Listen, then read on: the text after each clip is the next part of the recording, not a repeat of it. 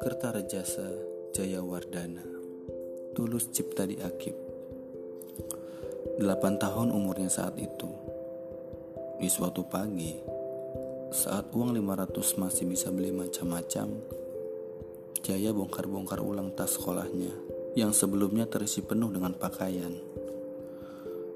Kenapa dibongkar lagi? Tanya ibunya. Jaya menunduk diam tidak jadi ikut karya wisata. Jaya menggeleng bisu. Ibunya memandang, menunggu jawaban. Teman-teman semua pasti bawa tustel.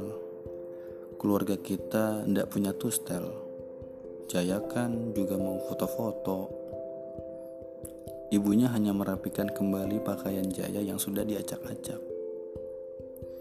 Besoknya, Ibunya pulang dari pasar membawa satu kantong kresek hitam putih untuk Jaya.